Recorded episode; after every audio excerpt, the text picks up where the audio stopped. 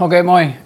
Mä en tiedä, kuuluuko tästä mikistä mitään, niin mä en tiedä, jätänkö mä tätä edes tähän klippiin, mutta mä kuuntelin äsken tämän Jun Fukamatchin tuollaista Evening Star-nimistä levyä. Mä oon saanut siis mun vinylisoittimen takas, joka on ihan supersiistiä. Mutta vahva levysuositus, Jun Fukamatchi, Evening Star ja muut Jun Fukamatchin levyt. Mä en tiedä, onko niitä Spotifyssa, mutta mä olin aikaisemmin kuunnellut niitä aina YouTubesta. Ja sitten nyt kun mä tiesin, että mun levysoittimen paluu lähestyy, niin sit mä ostin internetistä jotain noita levyjä ja on kyllä himmeitä musiikkia. Mm. Mä hoidan tän alta pois. Mä laitoin tästä jo Instagramiin ja Discordiin, mutta koska tämä liittyy olennaisesti tähän vlogin tekemiseen, niin mä näytän tämän tässä myös. Mä sain viime viikolla Humania päihdepolitiikkaa ryn myöntämän tunnustuspalkinnon. Öö, oli oikein tapaaminen hallituksen jäsenten kanssa ja käteltiin ja kaikkea. Ja tässä lukee näin. Humania päihdepolitiikkaa ry myöntää sinulle Humanin päihdepolitiikan tunnustuspalkinnon 12.5.2021 julkaistusta Karlen keskusteluohjelman podcastin, väärin se on keskusteluohjelma, ei podcasti, jaksosta Cannabis. Jaksossa yhdistyy tuoreella tavalla rationaalinen tapa käsitellä päihteitä ja rohkea kansalaistottelemattomuus epäoikeudenmukaista lainsäädäntöä vastaan. 3. maaliskuuta 2022 Juha Sarvanko puheenjohtaja ja Timo Veikko Pasanen varapuheenjohtaja. Ähm, Humania päihdepolitiikka ry on ollut sellainen, jonka toimintaa ja toimintalogiikkaa tai toiminta-ajatusta mä oon jotenkin ihaillut ja arvostanut pitkään, niin tuntui tosi hyvältä tällainen huomion osoitus. Joo, ei sitten ehkä sen enempää, mutta tuntui tosi kivalta, että huomataan tai että niinku semmoinen toimija, jonka toimintaa itse pitää arvokkaana, näkee omassa tekemisessä jotain arvoa, niin tämä oli musta siistiä. Ähm, mitäs muuta? No ennen kuin mennään tuohon vlogiasiaan, niin tämä saattaa olla viimeinen vlogi ennen juoksuasioita – koska ensi viikon keskiviikkona mä matkustan Tornioon, eli mun vanhempien, eli mun lapsuuden kodin luo, ja sitten ensi viikon perjantaina mä lähden juoksemaan tänne päin. Ja kertaukseksi mä täytän huhtikuun lopussa 40 vuotta, ja mä lähden juoksemaan Torniosta silloin, kun niihin syntymäpäiviin on 40 päivää. Eli mä olen varannut 40 päivää edetäkseni 730-740 kilometriä, jotain sellaista. Ja laskennallisesti se on vähän reilu 30 puolimaratonia, joka tarkoittaisi, että jos mä juoksisin puolimaratonin päivässä, niin mulla olisi vähän huilipäiviä myös. Mutta mä en, Tämä lähtökohta on tässä enemmän seikkailu kuin kestävyysurheilullinen, eli toisin sanoen mä lähden hakemaan seikkailua, en varsinaisesti tekemään mitään hurjaa suoritusta ja hurjista suorituksista puheen ollen. Tämä ei oikein edes ole sellainen, kun vähän tutustuu suomalaisen kestävyysurheilun historiaan – nyt mä en muista nimiä, mutta mä taisin jotain niitä mainitakin viimeksi, mutta että on esimerkiksi yksi nainen on juossut Utsioesta Hankoon 14 päivässä, joka on tuplasti pidempi matka ja kolmannes aikaa. Ja sitten on esimerkiksi yksi suomalainen nainen, perheenäiti, juoksi joskus 2012-2013 vuoden putkeen joka päivä maratonin. Niin – se, että mä juoksen 30, rapea 30 puolimaratoa niin 40 päivään, niin se ei niin kuin noilla mittareilla, se on niin kuin vaan jotain harjoittelua tai semmoista niin kuin harrastustoimintaa. Niin se fokus on enemmän niin kuin siinä seikkailullisessa elementissä ja siinä, että katsotaan mitä tulee vastaan ja jos jostain syystä pitää jättää kesken, niin sitten pitää jättää kesken, mutta siitä lähdetään, että juostaan torniosta tänne. Ja Mm, mitä lähemmäs mä sitä tuun, niin sitä enemmän musta tuntuu, että se valmistautuminen siihen alkaa sitten, kun mä lähden juokseen. Tai että kun mä oon niin paljon jo loppusyksystä katsonut noin mun varusteet läpi ja käynyt yöpymässä noiden kamojen kanssa ja mä oon juossut mitä mä oon juossut ja mä oon nyt harjoitellut hidasta etenemistä ja niin edelleen, niin Musta tuntuu, että mä oon tehnyt kaiken, mitä mä voin, ja sitten ensi viikolla. Ja nyt mä yritän vaan niin kuin miettiä, että mitä mä unohdan, mitä mä en tule ajatelleeksi ja niin edelleen, mutta samaan aikaan mä yritän muistuttaa itseäni, että A, pidetään tämä mahdollisimman yksinkertaisena, että ei keksitä tarpeita, mitkä ei ole välttämättömiä, ja toisekseen mä en ole lähdössä mihinkään erämaahan, mä oon lähdössä juokseen pääasiassa nelostien vartta, joten mä tuun tulemaan lukuisten kaupunkien ja kuntien ja kylien läpi, ja mulla tulee olemaan koko ajan niin kuin pääsy niin kuin jonkinlaiseen infraan ja niin edelleen, että jos multa puuttuu jotain radikaalia, niin mä pystyn tavalla tai toisella hankkimaan se ja niin edelleen.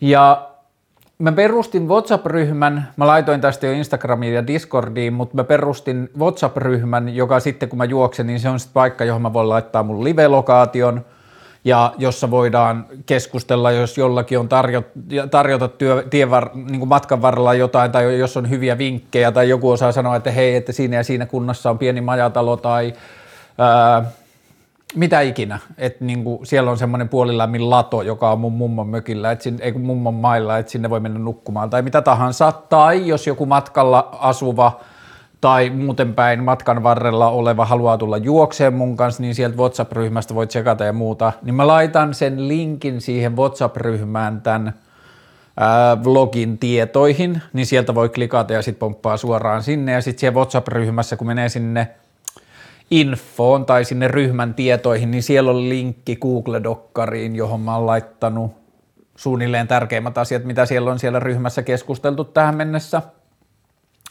Mutta meininki varmaan tiivistyy ensi viikolla. Ja mä ootan viimeisiä asioita, mä ootan GoProta ja jotain siihen liittyviä värkkejä – Mä sain mun vanhan digijärkkärin huollosta, se lähtee mukaan videokameraksi, sit lähtee GoPro, sit lähtee mun pieni filmipokkari sit lähtee säkillinen filmiä ja luultavasti semmonen sanelulaite. Ja mulla on tavarat mukana sillä tavalla, että mä voin tallentaa sitä matkaa ja sitten jälkeenpäin katsotaan, mitä siitä tulee, mutta vähän niin kuin semmoisena työhaaveena tai mitä varten mä tallennan on, että A, jos tulisi mahdollisesti kirjan verran kuvia – ja tarinoita, ja B, jos tulisi jonkun minidokkarin tai dokkarin tai pidennetyn vlogijakson tai minkä tahansa verran materiaalia, sekä ääni- että kuvamateriaalia, niin katsotaan mitä siitä sitten tehdään. Mutta mä voin näyttää, tää on suunnilleen se niin kuin mun kaveri sitten sille reissulle. Ää, tässä on tällaisia alustoja tai asioita minun ja kylmän maan väliin. Sitten on ää, sadehousut tai kuorihousut ja jos mä, en mä tiedä, jaksaks mä alkaa kunnolla esitteleen tätä, mutta mä voin vähän näyttää. Hmm. Ehkä tää on vähän tylsä ruveta purkaa, mutta mä oon laittanut sinne WhatsApp-ryhmään öö, mun pakkauslistan, josta näkee suunnilleen mitä mulla on lähössä mukaan – mutta periaatteessa tämä on aika yksinkertaista. Täällä on teltta, täällä on makualustaa ja makupussia ja niin nukkumistarvikkeet. Sitten täällä on pieni keittiö lainausmerkeissä. Täällä on titanikattila ja kaasupoltin ja kaasupullo ja ruokailuvälineet. Täältä puuttuu nyt kuivaruuat, jotka tulee myöhemmin. Sitten täällä on vaihtoalusvaatteita tai vaihtoaluskerrastoa, niin kuin villa-asioita, jotka tulee ihoa vasten. Tarkoitus on, että aina kun tulee illalla leiriin, niin sitten vaihtaa heti kuivat päälle ja yrittää keksiä niille kostuneille jonkinlaisen kuivumisjärjestelmän. Sitten täällä on vähän untuvavaatteita.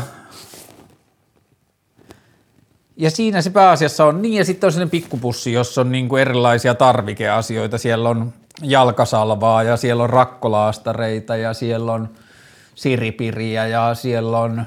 Ähm, otsalamppua ja lisäakkupakettia ja tällaisia asioita. ja sitten tämän lisäksi lähtee mukaan semmoinen metallilaatikko, jossa on varaakkuja ja varavaatteita ja lisäfilmiä ja ruokavarastoja, lisäkaasupulloja ja sellaista. Ja mun ajatus on siis se, että se liikkuu niin kuin vähän niin kuin mun et, niin edellä, että mä tuun jonnekin huoltoasemalle, niin sitten, että esimerkiksi lähdöstä niin noin 60-80 kilometriä mun isä ja äiti on luvannut kuskota sitä laatikkoa, että mä lähden juoksemaan, sitten pari päivää myöhemmin ne ajaa mun ohi ja pysähtyy kohdalla ja mä otan sitten laatikosta sen, mitä mä tarvin, niin kuin uusia asioita ja sitten ne vie jonnekin mun eteen sen huoltoasemalle. tai johonkin muuhun pysähdyspaikalle. Sitten mä tuun päivän kahden päästä sen lau- laatikon luo, mä voin taas tehdä jotakin vaihtoja tai lisätäyttöjä, niin jos tarvii. Sitten mä juoksen pari päivää ja sitten esimerkiksi mun Oulussa asuva pikkusisko luultavasti voi hakea sen laatikon mun ohi ajaessaan, voidaan tavata, mä voin vaihtaa varusteita ja sitten se laatikko menee vaikka sinne Ouluun. Sitten mä juoksun laatikon luo ja niin edelleen, you get the drift. Mutta ää, tähän liittyen, jos sä tai joku sun ystävä tai joku muu, ketä sä tiedät, asuu matkan varrella eritoten välillä Oulu-Jyväskylä, niin ja on valmis tai niin kuin on mahdollisuus auttaa jossain vaiheessa tunti kaksi ajelemalla, niin please oo yhteydessä, niin sovitaan. Että mä tarvin sinne matkan varrelle, ja ei sillä, niin kuin, suomalaiset on avuliaita ihmisiä, että jos emme löydä ketään tuttuja tai tutun tuttuja, niin mä voin huoltoasemalla kysyä joltain ihmiseltä, että anteeksi, että oot ajamassa etelään, voit ottaa tällaisen laatikon kyytiin ja viedä sen tällaiseen ja tällaiseen paikkaan. Et mä luulen kyllä, että siihen löytyy joku systeemi, tai pahimmassa tapauksessa mä voin ottaa, tilata taksin ja pyytää taksia viemään sen laatikon jonnekin paikkaan X. Mutta siihen niin kuin apu on tervetullutta. Ja ehkä enemmän sitten tuohon niin juoksuun liittyvistä kysymyksistä ja yksityiskohdista tai huomioista, niin ehkä se WhatsApp on ryhmä on hyvä tapa, tai sitten voi laittaa mulle Insta DM tai jotain, jos tulee jotain asiaa nyt kun mä oon ollut ilman sosiaalista mediaa, niin mä kyllä varmaan luultavasti haluan olla sen juoksumatkankin ilman sosiaalista mediaa, että mä en usko, että mä hirveästi ehkä alan päivittelemään sieltä. Että se on sitten varmaan se WhatsApp-ryhmä, jossa on se mun live-lokaatio, niin se on ehkä sitten jotain sellaista päivittämispaikkaa, mutta en mä ehkä sinnekään hirveästi. Että ajatus on, että – jos tästä tulee jotain, niin sitten tästä tulee niin kuin jälkeenpäin, että mä oon nyt yrittänyt tehdä kaikkeni sen eteen, että siellä reissussa ollessa, kun mä herään aamulla, niin mulla on vaan yksi pä- homma päivän aikana, joka on edetä niin kuin reilu 20 kilometriä ja sitten kaikki muu on vähän niin kuin bonusta, että sitten mä tallennan ja dokumentoin sen verran, kun tuntuu hyvältä ja bla bla bla, ja sitten mä teen niitä asioita – niin, ja sitten mä tajusin, että mulla tulee olemaan siellä varmaan aika tosi paljon aikaa, tai jos se menee yhtään silleen niin kuin mä kuvittelen, niin mulla tulee olemaan varmaan pitkiä aikoja, mitä mä vietän jossain leirissä, että mä oon jo joskus alkuiltapäivästä juossu. Sanotaan, että mä tuun kolmelta iltapäivällä pisteeseen, johonkin pisteeseen X, mä oon juossut sinä päivänä noin 25 kilometriä, mun ei tarvi juosta enempää, niin sit mä varmaan pistän leirin pystyyn ja rupeaa tekemään kehonhuoltoa ja jalkojen huoltoa ja sellaista, ja sitten mulla on tunteja hengailuaikaa, niin mä ajattelin, että mä ehkä vielä yrittäisin selvittää jonkun tosi kevyen lukulaitteen, jossa kestäisi akku tosi hyvin, niin sitten mä voisin lukea kirjoja siellä leirissä.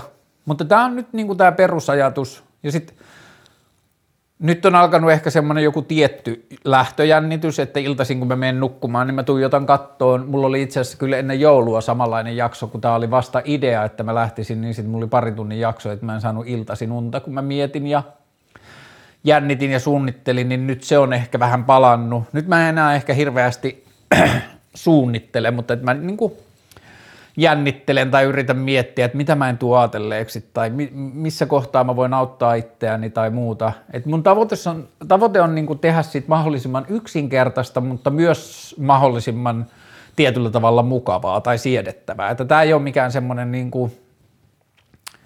kärsimys tai itserankaisuasia, että tämä on niin kuin vaan pyrkimys jotenkin asettaa itsensä tilanteeseen tai ajanjaksoon, jolloin ei tiedä mitä tapahtuu ja sitten tapahtuu mitä tapahtuu ja sitten siihen niin kuin suhtaudutaan jollain tavalla. Mutta joo, olette sydämellisesti tervetulleita halutessanne osallistumaan joko auttamalla tai juoksemalla, että niin kuin voi tulla kaveriksi kyllä juoksemaan, joitain kavereita on tulossa niin kuin ihan yöpymään asti ja niin edelleen. Öö, olikohan muuta?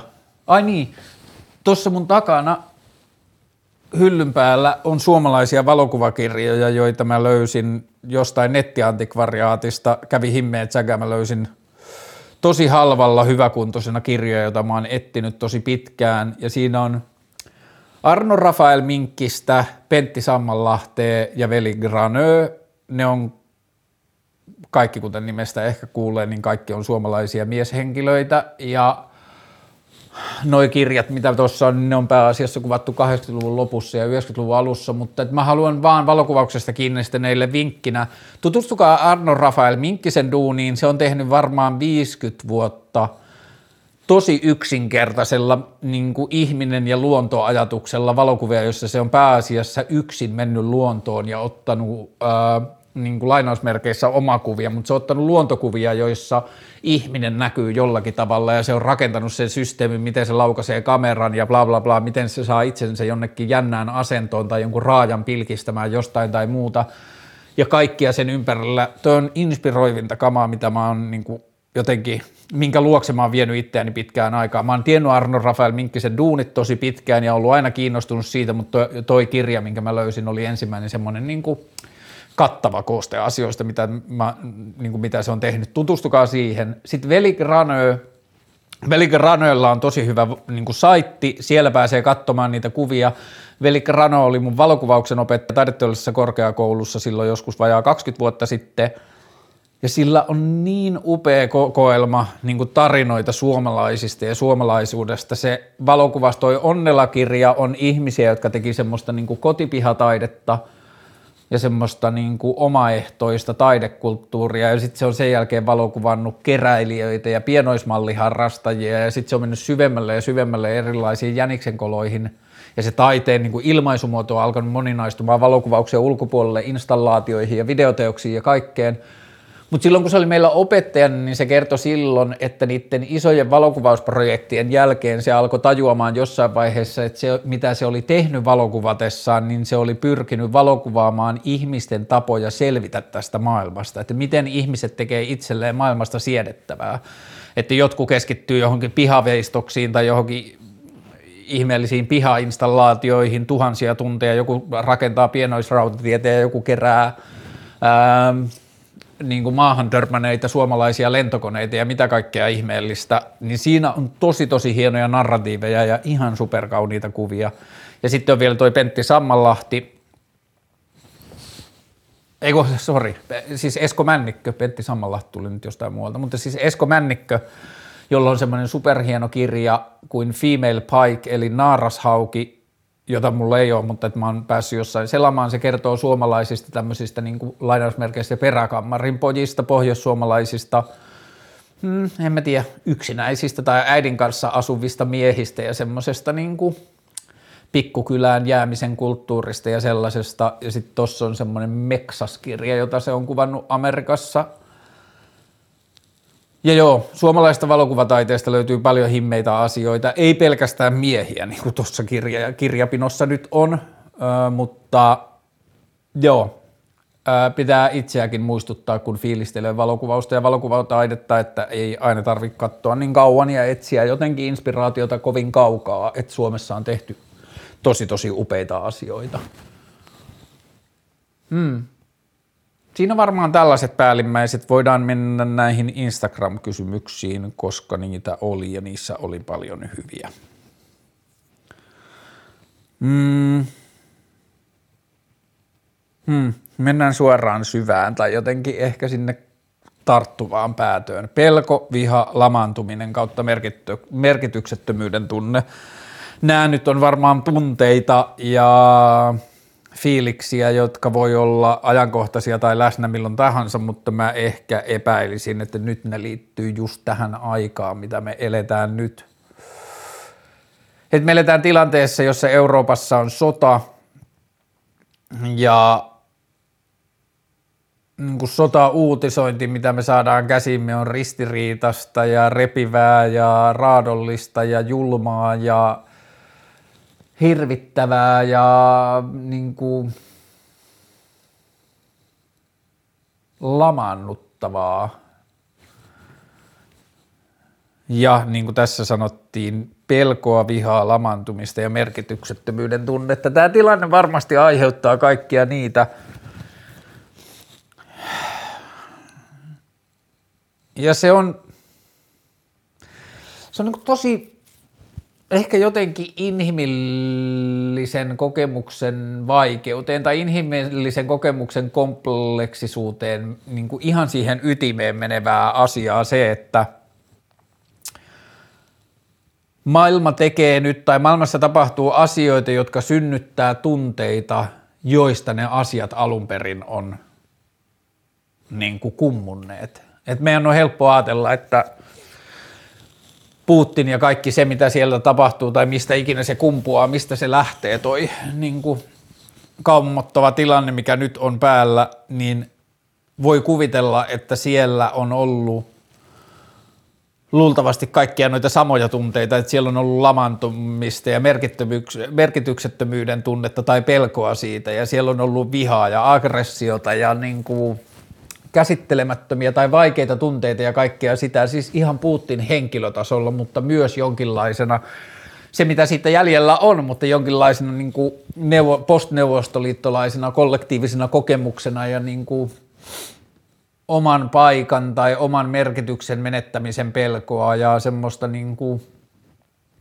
käsittämätöntä maailmanmuutosta tai äh, maailmaa, johon ei saa otetta tai johon ei, joka tuntuu, että se niin kuin valuu käsistä ja muuta, niin mä oon niin kuin paljon miettinyt sitä, että niin luonnollista kuin se on, että toi sota ja se niin kuin julmuus ja käsittämätön jotenkin toiminta, mitä sen takana on, niin se on niin ymmärrettävää, miten se aiheuttaa sitä vihaa ja semmoista aggressiota ja semmoista niin kuin, jopa niin kuin tuhovimmaa tai semmoista niin kuin käsittämätöntä tarvetta purkaa jotain, mitä ei voi ymmärtää, niin sitten jotenkin, että miten me voitaisiin niitä tunteita, jotka kumpuaa siitä niin kuin epäreiluudesta tai semmoisesta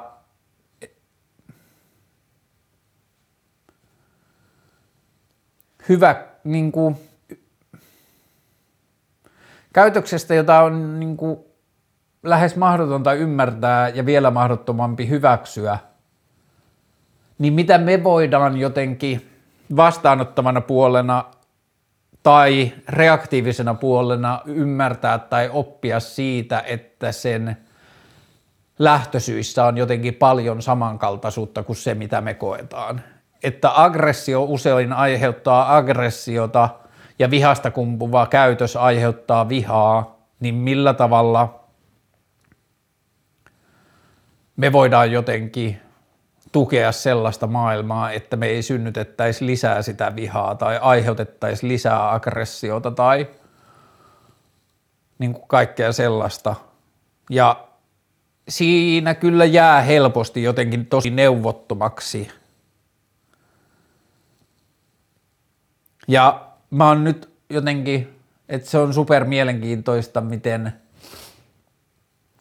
niin kuin jotenkin lähtökohdiltaan pasifistisimmissa tai hipeimmissä ympyröissä, missä mä niin kuin jotenkin sosiaalisia jotain kontakteja, minkä kanssa mä oon tekemisissä, niin sellaisissakin ympäristöissä ruvetaan kyseenalaistamaan omaa käsitystään maanpuolustustahdosta tai kansallisvaltiosta tai sodasta tai – pasifismista tai aseisiin tarttumisesta ja kaikesta sellaisesta. Ja on ollut niin hyviä keskusteluja ystävien kanssa siitä, vaikka ehkä tällä hetkellä kaikki niin kuin tietyllä tavalla Suomeen kohdistuva sotilaallinen uhka on spekulatiivista ja nyt kun jossain soditaan tai hyökkäävänä osapuolena on valtio, jonka kanssa meillä on paljon yhteistä rajaa ja muuta, niin toistaiseksi meillä ei ole konkreettisia syitä ollut pelätä niin kuin sodankäyntiä, mutta että sitä on kuitenkin nyt ollut niin lähellä, että se on synnyttänyt meissä kysymyksiä ja ajatuksia siitä, että miten me itse suhtaudutaan asiaan. Ja kyllä mä olen joutunut paljon miettimään sitä, että mikä mun oma suhde on ja eritoten sitä, että mikä mun oma suhde on ajatukseen siitä, että olisinko mä valmis laittamaan itseni tilanteeseen, jossa mulla on niin kuin tekniset mahdollisuudet siihen, että mä saattaisin joutua ampumaan tai niin kuin mahdollisesti jopa tappamaan toista ihmistä. Ja että kuinka paljon ja minkälaisen sen tilanteen pitää olla täällä, että mä mieluummin jään jonnekin niin kuin puolustamaan aseiden kanssa mahdollisesti valmiina tai niin kuin kykeneväisenä tappamaan tai satuttamaan toista ihmistä, niin minkälainen sen tilanteen pitää olla, että mä jään mieluummin tähän kuin esimerkiksi, että mä pakenen mun perheen tai mun lasten kanssa jonnekin ulkomaille. Että mitä se Suomi ja mitä tämä niin kuin materiaali tarkoittaa tai Ja kyllä mä mietin sitäkin, että kuinka paljon, että jos mietitään sitä, että mitä siitä voisi seurata, jos me jouduttaisiin Venäjän vallan alle tai Venäjä hyökkäisi, että kuinka paljon mun pitää vihata tai pelätä sitä toisenlaista vaihtoehtoa maailmasta tai demokratiasta tai hirmuvallasta tai jotain muuta, että mä oon valmis sen puolesta niin kuin omaa maailmaani suojellakseni tappamaan jonkun toisen ihmisen, joka ei ole mahdollisesti edes itse päättänyt osallistua sotaan. Et me Suomi valtiona ollaan alle sata vuotta sitten tapettu ihmisiä, jotka on kieltäytyneet tarttumasta aseisiin, niin me ei, niin kuin, että meidän on tai että me ollaan vähän kädet sidottuna tuomitsemaan sitä ihmistä, joka tulisi niin kuin hyökkäävänä vihollisena, vihollissotilaana tänne, koska yksilönä sillä ei luultavasti tai mahdollisesti sillä ei ole ollut mahdollisuutta valita halukkuutta on osallistua siihen sotaan. Nythän Ukrainasta väitetään tai Ukrainan sodankäynnistä tulee tarinoita venäläisiltä sotilailta siitä, että he ei ole edes tienneet olevansa matkalla sotaan, että ne on niin kuin luullut olevansa matkalla harjoituksia ja sitten yhtäkkiä niille kerrotaankin, että ne on sotatilanteessa – niin joka tapauksessa ajatus siitä, että, niin kuin, että kun me ajatellaan sitä vihollisen sotilasta, niin mehän dehumanisoidaan sitä tosi paljon ja se on ollut niin kuin sodankäynnin semmoinen avaintekijä, että meidän pitää dehumanisoida vihollinen, meidän pitää tehdä siitä ei-ihminen, jotta me voidaan suhtautua siihen jotenkin riittävällä väkivaltaisuudella, niin hmm. Ehkä tässä vaiheessa on helppo sanoa, että onneksi ei ole tarvinnut tehdä sitä valintaa, mutta eihän niin kuin, kyllähän näistä asioista olisi hyvä olla jonkinlainen oma analyysi ennen kuin sen tilanteen niin kuin varsinaisesti joutuu niin kuin jonkun päätöksen tekemään. Ja se on tosi outoa ja vaativaa ja niin kuin monimutkaista ja kauheaa, että näitä asioita joudutaan edes miettimään. Mutta liittyen tuohon kysymykseen, pelosta ja vihasta ja lamantumisesta ja merkityksettömyyden tunteesta ja kaikista tunteista, mitä tämä ja mikä tahansa tilanne elämässä aiheuttaa, mutta että varsinkin tämä outo tilanne, niin mä sanoin sitä kyllä viime jaksossa jo, viime jaksossa kanssa, mutta kyllä mä ajattelen, että se avain on niin kuin jonkinlainen arvollisuus itseään kohtaan ja tarvittaessa myös etäännyttäminen. Kaikkea ei tarvitse tietää, kaikesta ei tarvitse olla koko ajan ajan tasalla – tärkeimmät uutiset tulee sun tietoon joka tapauksessa, vaikka sä et lukisi mitään uutisia ja niin edelleen. Ja sitten kyllähän tällaisessa tilanteessa enemmän kuin koskaan aikaisemmin, tai niin kuin tällaisessa tilanteessa korostuu ihmisen niin kuin jotenkin kyky kohdistaa omaa katsettaan. Ja tällaisessa tilanteessa on arvokasta etsiä niitä asioita, jotka maailmassa on hyvin, ja yrittää niin kuin jotenkin – että niin kauhea kuin, ja, ja merkityksellinen ja kaiken meidän huomion vaativa tämä asia onkin, niin sitten on tärkeää yrittää muistaa sitä, että maailmassa on muitakin asioita. Kuinka isosti luulet sodan tulevan näkymään popkulttuurissa, jos nykyinen tilanne jatkuu pitkään? Hmm. Musta tuntuu, että sota on niin kauhea asia, että siihen liittyy paljon neuvottomuutta, joka purkautuu hiljaisuutena. Että – ihmisen on niin hankala sanoa siitä mitään. Ja sen takia se on niin kuin aihe, jota jossain määrin ehkä niin kuin vältellään tai puhutaan jollain tietyllä tasolla, niin sitten ajatus jotenkin sota, sota, sodan tai sodan jälkeen näkymisestä popkulttuurissa, niin en mä tiedä, kuinka laajasti popkulttuuria ajatellaan tässä tilanteessa, että onko se popmusiikista kaikkea niin kuin muodista popmusiikkiin ja elokuviin. Kyllä tästä asiasta tullaan tekemään jälkianalyysiä ja dokumentteja ja niin kuin tälläkin hetkellä tehdään ja tälläkin hetkellä nyt Netflix oli julkaissut jonkun niin kuin Ukrainan tilanteesta kertovan dokumentin, joka on ilmaiseksi saatavissa kaikille niillekin, joilla ei ole niin kuin Netflix-tilausta. Mutta et niin, että onko se sitten popkulttuurissa näkyvi, näkymistä. Mutta joo, ehkä vastauksena kysymykseen on, että mahdoton sanoa, että kun tämä tilanne on niin outo, me ei tiedetä kuinka kauan se kestää, me ei tiedetä miten se päättyy ja kaikki muu, niin sitten kaikki tämä tulee vaikuttamaan myös siihen, että millä tavalla se näkyy meidän kulttuurissa jälkeenpäin, niin tilanne on liian akuutti, että tällaisesta voisi tehdä mitään niin kuin veikkauksia.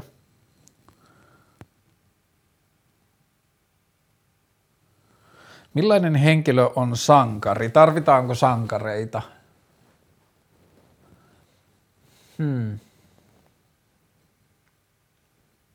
Ihan ensimmäisenä mä ehkä vastaan siihen, johon mun on helpompi tarttua. Sankarihan ei tarkoita kaikkea sellaista, mutta että asia, josta mä oon puhunut aikaisemmin, on niin julkisuus, julkiskulttuuri ja joku semmoinen niin kaikki se, mikä liittyy kuninkaallisiin ja eliittiin ja semmoinen niin kuin median esittämä kuva ihmisistä, joita me katsomme ylöspäin. Me tavalliset ihmiset katsomme ylöspäin ja meidän ei ole mahdollisuus saavuttaa sellaista mahtavuutta, mitä me nähdään, mutta että nämä mahtavat ihmiset ovat inspiraationa ja mallina meille muille ihmisille, että me voimme nähdä, mihin ihminen pystyy ja niin edelleen. Niin se kulttuuri on ja on aina ollut mun mielestä tosi äh, haitallista ja niin kuin jotenkin ei-inhimillisyyteen pyrkivää se, että meillä on ollut kaiken maailman niin kuin, kuninkaalliset on hyvä esimerkki, miten me ollaan paapottu ja esitetty jotain tämmöistä poikkeuksellista ihmisryhmää ja arvokkuutta ja merkitystä ja valtaa ja kaikkea sellaista, niin sitten ensimmäinen, mitä mulla tulee mieleen sankarista, on vähän niin kuin tollanen kulttuuri, että on maalattu sankarikuvia niin kuin jääkiekkoilijoista ja urheilijoista ja bla bla bla, niin kuin on tehty niitä semmoisia esikuva-asioita, ja mä en hirveästi tykkää siitä, mutta että mitä on sankaruus mun mielestä? No mulle sankari on kyllä sitä, että niin kuin tietyllä tavalla tekee muuta kuin oletetaan. Nousee niiden oletettujen polkujen, mikä tahansa se tapa on, niin ravistelee itsensä tai tekemisensä tai tuotoksensa tai narratiivinsa niin kuin sen annetun kehikon ja odotetun kehikon ulkopuolelle ja tämä vanha. Mä sanon se ensin ja sitten mä ehkä muistan, kenen lause se on, mutta et se, että ken tietä kulkee, tien on vanki ja vapaa on vain umpihanki. Nyt mä en uskalla sanoa, kenen se on, kun mulla on niin pari vaihtoehtoa, mutta joka tapauksessa suomalaisen runoilijan esittämä ajatus, niin siinä on mun mielestä jotain sankaruutta, koska vain se polulta poikkeaminen tuottaa uusia asioita ja, ja ratkaisuja meidän ongelmiin ja ravistelua ja tietyllä tavalla uusia tapoja elää ja rakentaa maailmaan, niin se on mun mielestä sankariuden mitta tai yksi sankariuden niin semmoisia merkittäviä ulostuloja. Tietenkin on sankarius, jossa ihminen uhraa oman turvallisuutensa pelastaakseen tai auttaakseen jotain muuta ihmistä ja kaikki tällainen. Öö,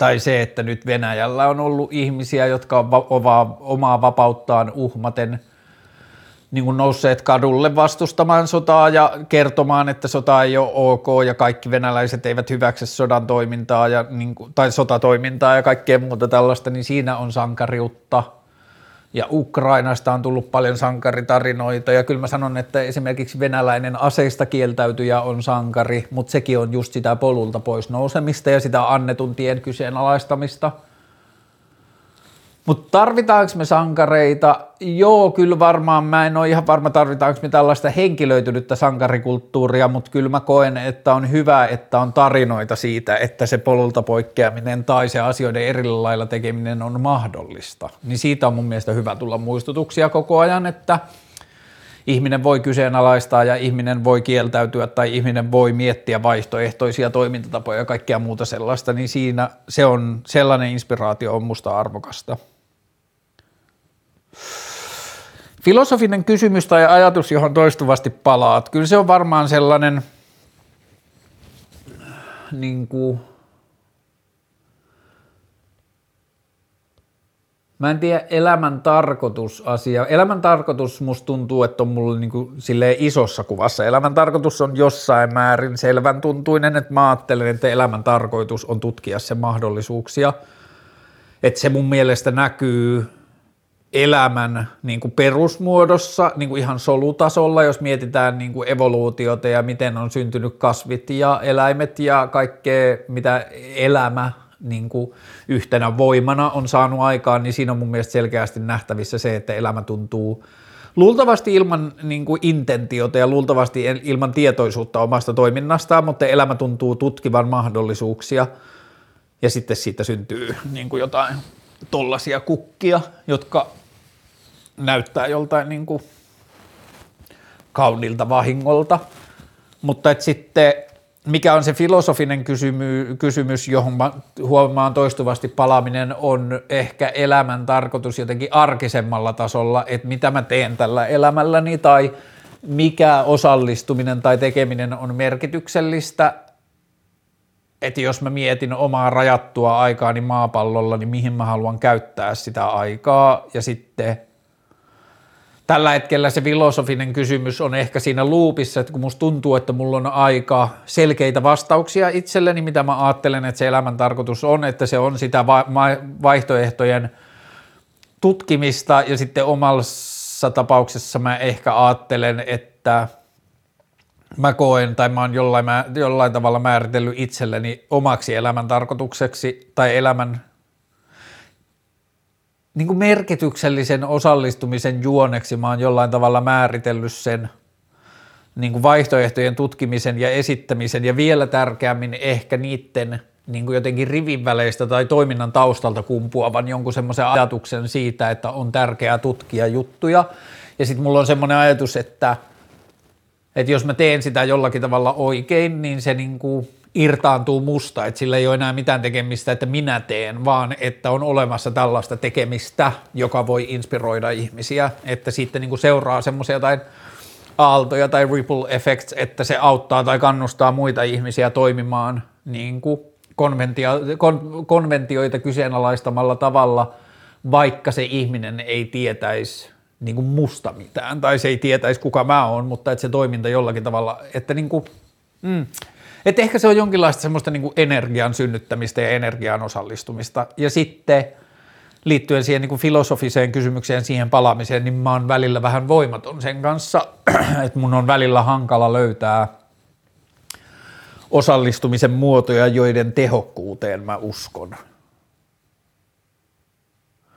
Ja kyllä musta on vähän ruvennut ehkä tuntumaan tietyllä tavalla toi juoksujuttu on jonkinlainen yritys myös niin kuin tarkkailla tai antaa sille mahdollisuutta niin kuin jotenkin kuplia semmoiselle niin kuin omalle merkitykselliselle paikalle maailmassa tai tekemisen tavalle.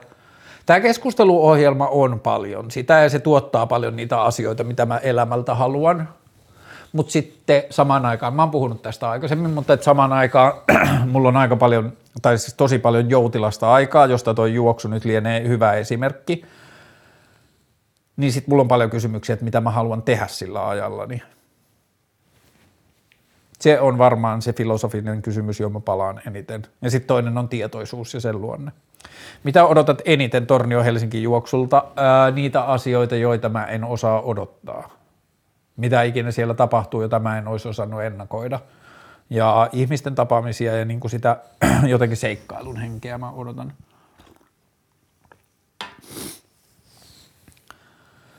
Parantaako aika haavat vai kaiken muun kuin haavat? Ja sitten sama kysyjä lisää kun, eli parantaako aika haavat vai kaiken muun kuin haavat? Ja sitten vielä se laittaa ei kun en edes tiedä. en kyllä tiedä minäkään, mutta et ehkä mä ajattelen niin, että – että jos sanotaan, että aika parantaa haavat, niin eihän se välttämättä koko sitä haavaa paranna, mutta että se niin kuin, auttaa sitä arpeutumaan. mm. Että kyllähän haava varmaan, tai sitten jää luultavasti jälki, että eihän sen tarvi poistua. Ne on kokemuksia ja asioita, joita me ollaan koettu elämässä ja ne tekee sen maailmankuvan ja kokemuksen maailmasta, mikä meillä on ja sitä kautta sen, ketä me ollaan että ei me ehkä sitä halutakaan, että se haava katoaisi kokonaan, mutta että tietyllä tavalla me opitaan elämään sen haavan kanssa ja se haava umpeutuu ja lakkaa märkimästä ja vuotamasta ja sitten on, siitä on se arpi, joka me tiedetään ja meillä on joku tietoisuus siitä, että meillä on elämässä tällainen asia, mutta että se, että se aku, akuuttius siitä haavasta katoaa, niin se on se ajan taika, mitä se tekee. Ja se on niin kuin se armollisuus, mä ajattelen, että se suurin haaste, mitä meillä on, minkä tahansa haavan kanssa, että me annetaan itsellemme ja sille niin kuin tilanteelle aikaa, että se voi, että me voidaan löytää siihen ei-tulehtunut suhde, niin se on varmaan niin kuin se suurin haaste. Onko normaalia olla stressaamatta enää maailmanmenosta? Mä en tiedä, onko toi enää-sana tässä se avain, mutta onko normaalia olla stressaamatta maailmanmenosta, niin on ja terveellistä mä sanoisin. on niin paljon asioita, joita maailmassa tapahtuu, jolle me ei yksilönä voida yhtään mitään, niin on tiettyjä pohja-ajatuksia, joihin me, meidän on niin kuin hyvä luoda suhde ja niin kuin tapa lähestyä maailmaan, mutta mä en ole vielä keksinyt mitään hyötyä stressaamisesta on. Mä en ole vielä keksinyt mitään hyötyä pelkäämisestä on. Mä en ole keksinyt mitään hyötyä huolestumin, huolestuneena olemisesta on niin musta on normaalia ja terveellistä olla stressaamatta ja siihen saa käyttää mun mielestä aika laajasti keinoja välttääkseen sen. Ja kyse ei ole niin ongelmien vähättelystä tai poissiirtämisestä, kyse, kysymys on vain terveellisen suhteen tuottamisesta siihen. Öö, mitä vittua palvelumuotoilija tekee työkseen? Öö, mä luulen, että tuon kirosanan lisäämällä tämä ihminen niin kuin edistää tai niin kuin edustaa monien ihmisten tuntuja. Öö, lyhykäisyydessään, mitä palvelumuotoilija tekee työkseen, palvelumuotoilija tai mikä palvelumuotoilijan tehtävä tai rooli maailmassa on, niin palvelumuotoilijan tehtävä ja rooli maailmassa on tehdä asioiden käyttämisestä tai yleensäkin ihmisen maailmassa olemisesta öö, luontevampaa ja vähävaivaisempaa ja automaattisempaa ja sujuvampaa ja miellyttävämpää mitä palvelumuotoilija monesti käytännössä tekee työkseen, jota mä ajattelen, että on usein sen alan ongelma, on se, että mitä palvelumuotoilija tekee, on se fasilitoi yrityksille valmiiksi suunniteltuja prosesseja ja workshoppeja – jotka on laskutuksen peruste. Niiden lopputulemana saattaa olla parempia käytäntöjä ja paremmin käytettävää maailmaa, mutta ei aina. Niiden lopputuloksena saattaa olla vaan vitusti työtunteja, vitusti dokumentaatiota, vitusti laskutusta ja monimutkainen tai käyttökelvoton himmeli, mutta silti se palvelumuotoiluyritys tai palvelumuotoilu palvelun myyjä voi sanoa, että me tehtiin se, mitä me luvattiin, me tehtiin se prosessi, me tehtiin se workshop, me tehtiin se mikä tahansa palvelumuotoilu, polku teidän kanssa ja lopputulos nyt on teidän itse suunnittelemamme, että jos ei kelpaa, niin syytätte itseänne. Niin toi on harmillisesti usein se, miten palvelumuotoilu käytännössä tekee, mutta parhaimmillaan palvelumuotoilu yksinkertaistaa maailmaa ja tekee siitä ymmärrettävämpää ja se tekee siitä sujuvampaa ja niin kuin, oli kyse sitten pankkipalveluista tai lentokentän läpimenemisestä tai junan hyppäämisestä tai verojen maksamisesta tai mistä tahansa, niin se kaikki, miltä meistä tuntuu sitä tehdessä, niin se on lopputulema hyvästä tai huonosta palvelumuotoilusta. Ja Mä ajattelen, että palvelumuotoilu on vähän sahannut itseään jalkaan, että palvelumuotoilussa on kyse paljon yksinkertaisemmasta ja tärkeämmästä asiasta kuin mitä että siitä on tullut vähän niin kuin novelty, että palvelumuotoilukulttuurin pitää tehdä itsestään merkittävän oloista, jotta maailma osaisi arvostaa sitä, niin sitten sit tehdään semmoisia niin taikatemppuja tai sitten tehdään jotenkin fiinimpää ja monimutkaisempaa kuin se oikeasti on. Mä en vähättele sitä, palvelumuotoilu voi olla tosi vaikeaa, mutta kyse on tosi yksinkertaisesta asiasta ja se on vähän niin kuin mun mielestä liian pyhää ja tärkeää ja yksinkertaista, jotta siitä pitäisi, niin kuin että – että se on liian tärkeää siihen, että siitä yritettäisiin tehdä seksikästä. Ei sen tarkoitus ole olla seksikästä, sen tarkoitus on ratkaista ongelmia. Ja siinä se mun mielestä, mutta että se ei liity palvelumuotoiluun, se liittyy meidän työn kulttuuriin ja se liittyy semmoiseen niin markkinointiin ja alojen viestintään ja sellaiseen, josta mä en pidä. Mutta palvelumuotoilu itsessään ja oikein tehtynä on tosi tärkeää ja vaikuttaa meidän laatuun tosi merkittävillä tavoilla.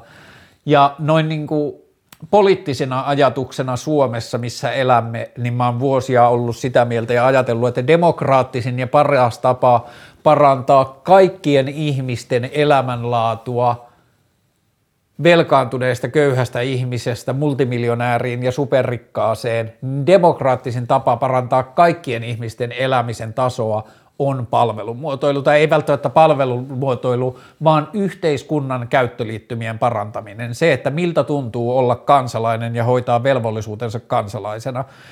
Yksi raskaimmista kokemuksista mun varattomuuden jaksolla tai vaikeuden taloudellisten tilanteiden keskellä on ollut se tapa, miten mun on pitänyt olla tekemisissä yhteiskunnan kanssa, hakea Kelan tukea ja olla tekemisissä erilaisten virastojen ja verottajien ja toimijoiden kanssa. Ja mä en tarkoita niitä ihmisiä siellä järjestelmässä. Pääasiassa ihmiset, joita mä oon tavannut, on ollut ihania ja avuliaita, vaan mä puhun niistä järjestelmistä ja niiden niin kuin vanhanaikaisuudesta ja teknisestä niin kuin keskeneräisyydestä ja niin kuin kaikesta sellaisesta, että meillä on Meidän yhteiskunta on helposti rakentunut virastoissa työskentelevien ihmisten ympärille tai niiden ihmismäärän ja sen työllistämisen ympärille, ei pienimmän mahdollisen niin kuin nimittäjän tai yksinkertaisimman, helpoimman mahdollisen tavan ympärille.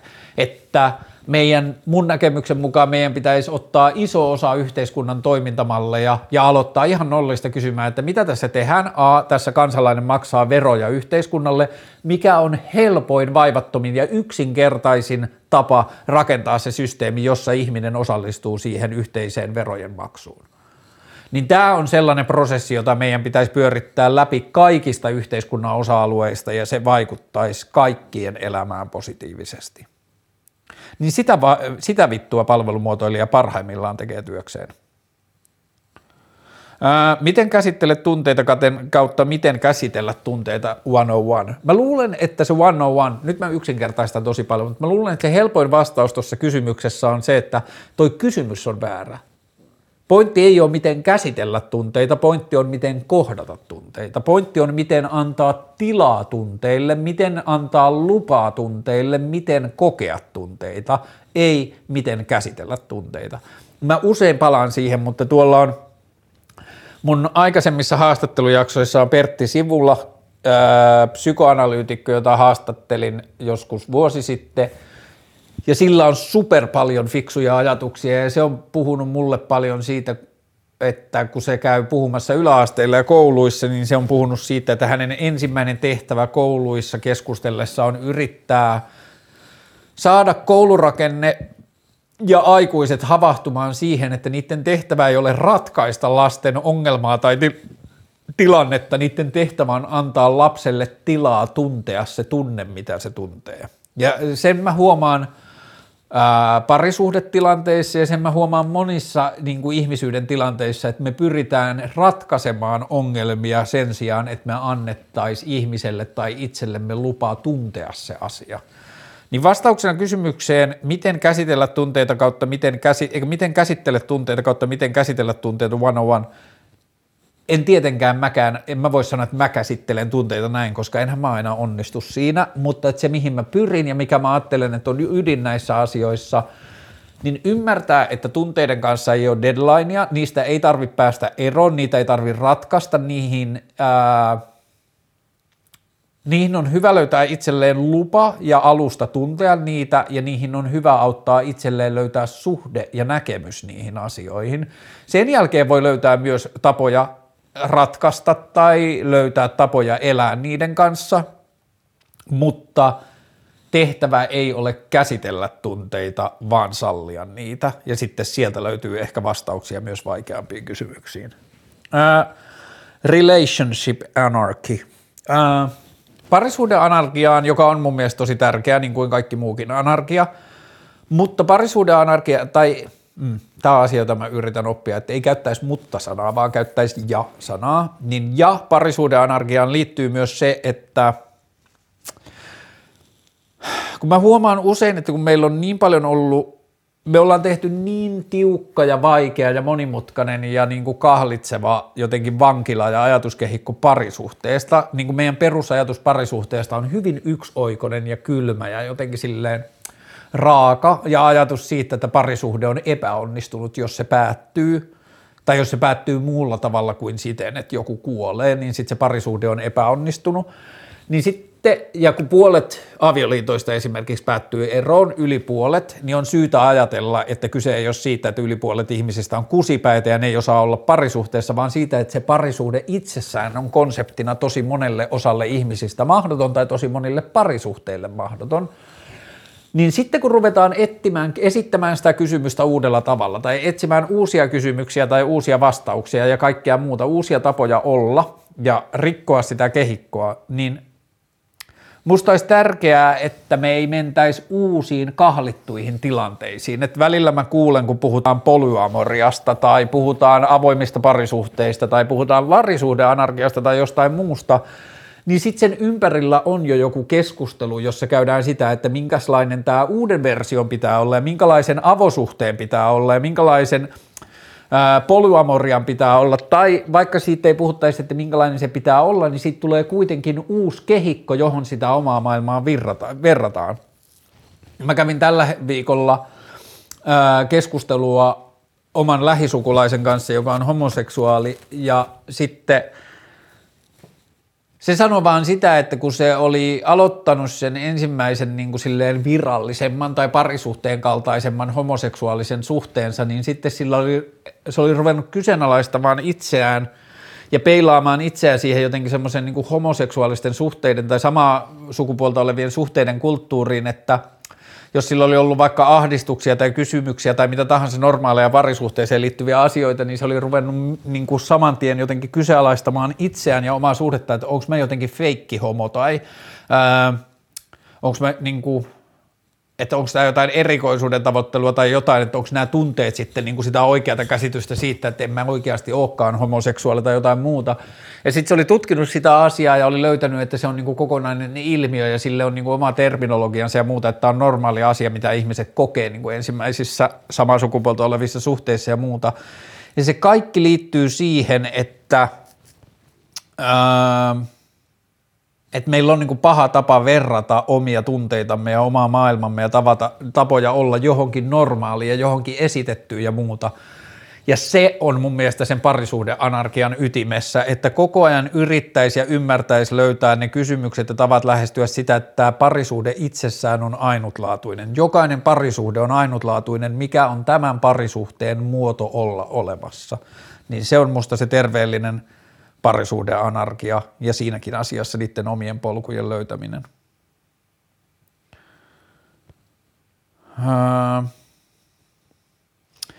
Pistin Discordiin yhden kysymyksen vanhan modernisoimisesta. Mä muistankin tämän kysymyksen ja se oli tainnut mennä viimeksi multa vähän niin kuin ohi. Mitä mieltä muotoilusta? Eiku, eiku täällä se oli. Vinylit, fiksipyörät ja filmikuvaus. Eli jos me sanotaan vinylitkin F, niin sitten se on kolme F. Finylit, fiksipyörät ja filmikuvaus. Hipsterit, nuoriso ja muut rentesetterit on aina nostaneet kaikenlaisia hifistelyn aiheita suuren kansan tietoa ja suosion. Moni näistä on jollain tavalla vanhanaikaisen modernisointia. Herääkö vanhojen teknologioiden, tekniikoiden tai tekemisten viehätyksestä jotain ajatuksia? Minkä vastaavan trendin tahtoisit nähdä kasvattavan suositaan 2022 ja eteenpäin? Ää, Mä nyt on niin hipsteri, että mä oon osallistunut noihin kaikkeihin finyyleihin, filmikuvaukseen ja fiksipyöriin. Fiksipyöriin kylläkin joskus 15 vuotta tai 16-17 vuotta sitten. Ja varsinaisesti mulla ei koskaan ollut fiksipyörää, mulla oli vaan sinkulapyörä, mutta mä olin jotenkin ihan supersyvällä fiksipyörissä ja New Yorkilaisissa pyöräläheteissä ja kaikessa muuta. Ää, varmaan isolta osalta siihen liittyy niinku semmoinen ihmisen lammasmainen luonne siihen, että se kiinnostuu asioista, joista muut ovat kiinnostuneet ja niin kuin, meistä kukaan ei ole immuuni trendeille, niin varmaan mä oon ollut kiinnostunut fiksipyöristä myös siksi, että mun mielestä kuulit ihmiset on siihen aikaan olleet kiinnostuneita fiksipyöristä. Anteeksi. Mutta sitten jos puhutaan itse fiksipyöristä, niin kyllä mä oon ollut kiinnostunut niistä siksi, että ne, oli, ne on, oli ja on edelleen niin yksinkertainen konsepti – mä en tiedä jaksaako mennä fiksipyörien tekniseen toteutukseen, mutta fiksipyörissä ei ole niin sanottua vapaaratasta, eli polkimet on suoraan yhteydessä siihen, miten rengas pyörii. Jos pol- rengas pysähtyy, polkimet pysähtyy. Jos polkimet pysähtyy, niin rengas pysähtyy. Eli siinä toisin sanoen pyöräillään koko ajan, kun mennään eteenpäin. Jos halutaan jarruttaa, niin sun tehtävä on pysäyttää polkimet, jotta se rengas pysähtyy. Siinä on jotain tosi suoraviivasta ja yksinkertaista. Ja hienosti ja kauniisti rakennettu fiksipyörä sisältää vähemmän osia kuin mikään muu pyörä, ja se on mun mielestä tosi viehättävää. Mutta sitten jotain ehkä samankaltaisuuksia niistä fikseistä voi löytyä, mutta se mikä mua viehättää filmikuvauksessa ja finyylilevyissä on se mekaaninen ulottuvuus. Et kun mä äsken kuuntelin tuota Jun Fukamachia, niin mulla on fyysinen esine, johon on tehty raaputuksia ja sitten sinne menee pienen pieni neula, jonka päässä on pienen pieni timantti ja sitten se pienen pieni timantti värähtelee ja lähettää kaapeleita pitkin sen tiedon kylläkin aika monimutkaiseen sähköiseen laitteeseen. Mutta mä voin myös laittaa sen sähköisen vahvistilaitteen pois päältä ja laittaa mun korvan sen vinylilevyn viereen, kun se pyörii ja se neula osuu ja se musiikki kuuluu hiljaiselta, hiljaisesti sieltä. Se on tekninen asia, mitä tapahtuu ja siinä on mun mielestä jotain tosi kiehtovaa verrattuna siihen, että mä laitan puhelimesta Spotifyn ja laitan sen Airplaylla mun telkkariin. Ei sillä. Musta on ihanaa, että maailma on sellainen, että mulla on kaikki maailman musiikki mun käsillä ja mä voin laittaa puhelimesta musiikin soimaan ja sitten yhdistää se mun telkkariin ja yhtäkkiä mun huoneessa monesta eri kaiuttimesta kuuluu kaunista musiikkia, joka joku on tehnyt. Mutta toi finyylilevy, finyylilevy tuottaa jonkun upean ulottuvuuden siihen lisää.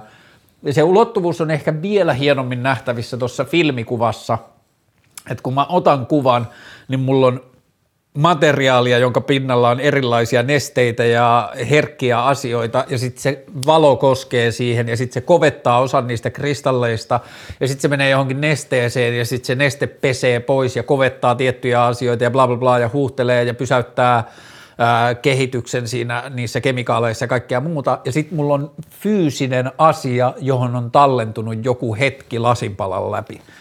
Ja siinä on jotakin ihan superkiehtovaa, ja sitten – nyt mä tapasin yhtä mun kaveria toisen ystävän kihlajaisissa ja se on viettänyt nyt paljon aikaa pimiössä ja se toi tälle ystävälle kihlajaislahjaksi kuvan tästä kihlaparista, jonka se oli ottanut kesällä jollain piknikille ja se oli kuvannut sen keskikoon filmille ja se oli vedostanut sen paperille ja se kuva ei ole koskaan ollut digitaalisessa muodossa, se on olemassa vaan siinä filmillä ja siinä vedostuksessa, jonka se on tehnyt siitä sen filmin läpi.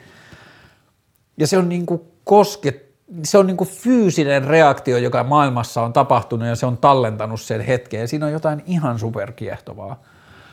Mutta niin, näiden kaikkien kolmen takana on joku isompi kysymys siitä, että miksi meillä on niin kuin joku toistuva kulttuuri vanhojen teknologioiden niin kuin fetisisoimisesta ja niin kuin estetisoimisesta ja semmoisesta niin kuin kulttuuri- tai semmoisen jonkun merkityksen lisäämisestä niiden sisälle – niin en mä tiedä. Ehkä se itselle on vaan henkilökohtaisesti, että siinä on jotain kauneutta sitten niin kuin jostain helposti tapahtuvasta poistulemisessa, että, että mulle toi filmikuva on monella tapaa kiehtovampi kuin digikuva. Mä en heti näe sitä, mä en voi korjata sitä, jos mä huomaan, että mä teen jonkun virheen. Se tuottaa asioita, joita mä en olisi itse osannut valita. Se kestää luultavasti kauemmin niin kuin, että se on olemassa se fyysinen elementti, jos mä säilytän sen hyvin. Ei sillä kyllä digitaalinen tiedosto, sehän kestää ikuisesti, jos se säilytetään hyvin. Niin toi ei ole ehkä se argumentti, mutta oliko tässä vielä jotain lisäkysymyksiä, jotka... Mm, niin, vielä olit, minkä vastaavan trendin tahtoisit nähdä kasvattavan suosiotaan 2022 ja eteenpäin? Uh, en mä tiedä, kyllä mä varmaan, se ei ole ehkä ihan vastaava trendi, mutta kyllä mä toivoisin, että tulevina vuosina me tultaisiin poispäin sosiaalisesta mediasta, tai me tultaisiin poispäin noilta perinteisiltä kaupallisilta sosiaalisen median alustoilta ja ruvettaisiin rakentamaan uusia. On näitä decentralized social, ää, ja mä oon puhunut tosi kriittisesti ja negatiivisesti, tai en tiedä negatiivisesti, mutta jotenkin silleen tosi kyynisesti tässä ohjelmassa bitcoineista ja lohkoketjuista ja NFTistä ja kaikesta siihen liittyvästä siksi, kun se esitetään koko ajan niin, niin kuin äkkirikastuvan, semmoisen niin kuin gold rush, niin kuin kultaryntäyksen kaltaisena asiana, että ostetaan jotain digitaalisia taideteoksia siksi, että niiden arvo saattaa olla myöhemmin suurempi. Ja se on mun mielestä jotenkin tosi turhaa, mutta musta on tärkeää, ja mä oon ollut tässä vähän ehkä epäreilu, mutta esimerkiksi NFT teknologian taustalla ja kaiken noiden taustalla, niin sieltä löytyy sellaisia teknisiä ulottuvuuksia, jotka saattaa mahdollistaa sellaisia esimerkiksi sosiaalisia medioita tai sellaisia alustoja, joiden puolesta mä oon pitkään puhunut tai joista mä oon haaveillut, niin musta tuntuu, että mun pitää vähän tarkistaa omaa näkökulmaani esimerkiksi tuohon NFTseen liittyen, että miten – mä voisin osallistua tai edistää sitä kulttuuria, että se NFTihin menevä huomio keskittyisikin enemmän siihen, mitä se mahdollistaa, kuin siihen, mitä niillä tehdään nyt. Niin okei, okay, jos mä puhun NFTstä, niin se ei varsinaisesti ole niin kuin vanhan, vanhojen teknologioiden modernisoimista, vaan se on täysin vanhaa, mutta ei kun täysin modernia uutta teknologiaa, mutta se mitä mä haluaisin puhua olisi se, että – kyllä joku Facebook alkaa jo muuttua pikkuhiljaa melkein retroksi, että se täyttää kohta 20 vuotta joku aktiivinen Facebookin käyttäminen, niin sitten mä toivon, että meille tulee poispäin nykyisestä sosiaalisesta mediasta ja uusia tapoja, jotka saattaa jollakin tavalla tuntua jopa vanhemmilta asioilta. Hmm. En mä tiedä vastaisiko tämä kysymykseen, mutta että ehkä semmoisia suoraan teknologioita, joita voisi verrata fiksipyöriin, finyleihin tai filmikuvaukseen, niin ehkä mä en sellaista osaa sanoa. Mielipide skeittareiden vihaa skuuttaajia vastaan. Ää, skeittareiden vihassa muita lajeja kohtaan, alkuun se oli rullaluistelua ja sitten se oli parkouria ja sitten se on ollut skuuttausta ja se on ollut mitä tahansa muuta, niin siinä on yksi perusteltu, ihan semmoinen ok perusteltu taso, koska kaikkia noita lajeja yhdistää se, että skeittaus on aina ollut kaikista kuulein, eikö niin?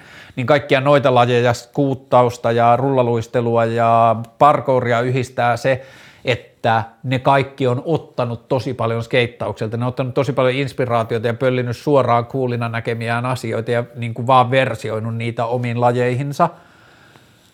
That being said, mitä enemmän mä oon tutustunut niihin kulttuureihin, skeitta, ei skuuttaukseen ja skuuttaukseen Wernerin eli lapseni kautta ja rullaluistelussa mulla on ollut frendejä, jotka on ollut pleidareita ja äh, parkouriin mä oon tutustunut nyt semmoisen YouTube-tili Horrorin kautta, mitä enemmän mä oon tutustunut noihin lajeihin, joita skeittarit on dissannut, sitä enemmän mä oon löytänyt myös ne, että kyllä ne lajit ymmärtää pöllineensä skeittaukselta ja myös myöntää sen ja tietää, kuinka paljon skeittaus on vaikuttanut kaikkeen siihen –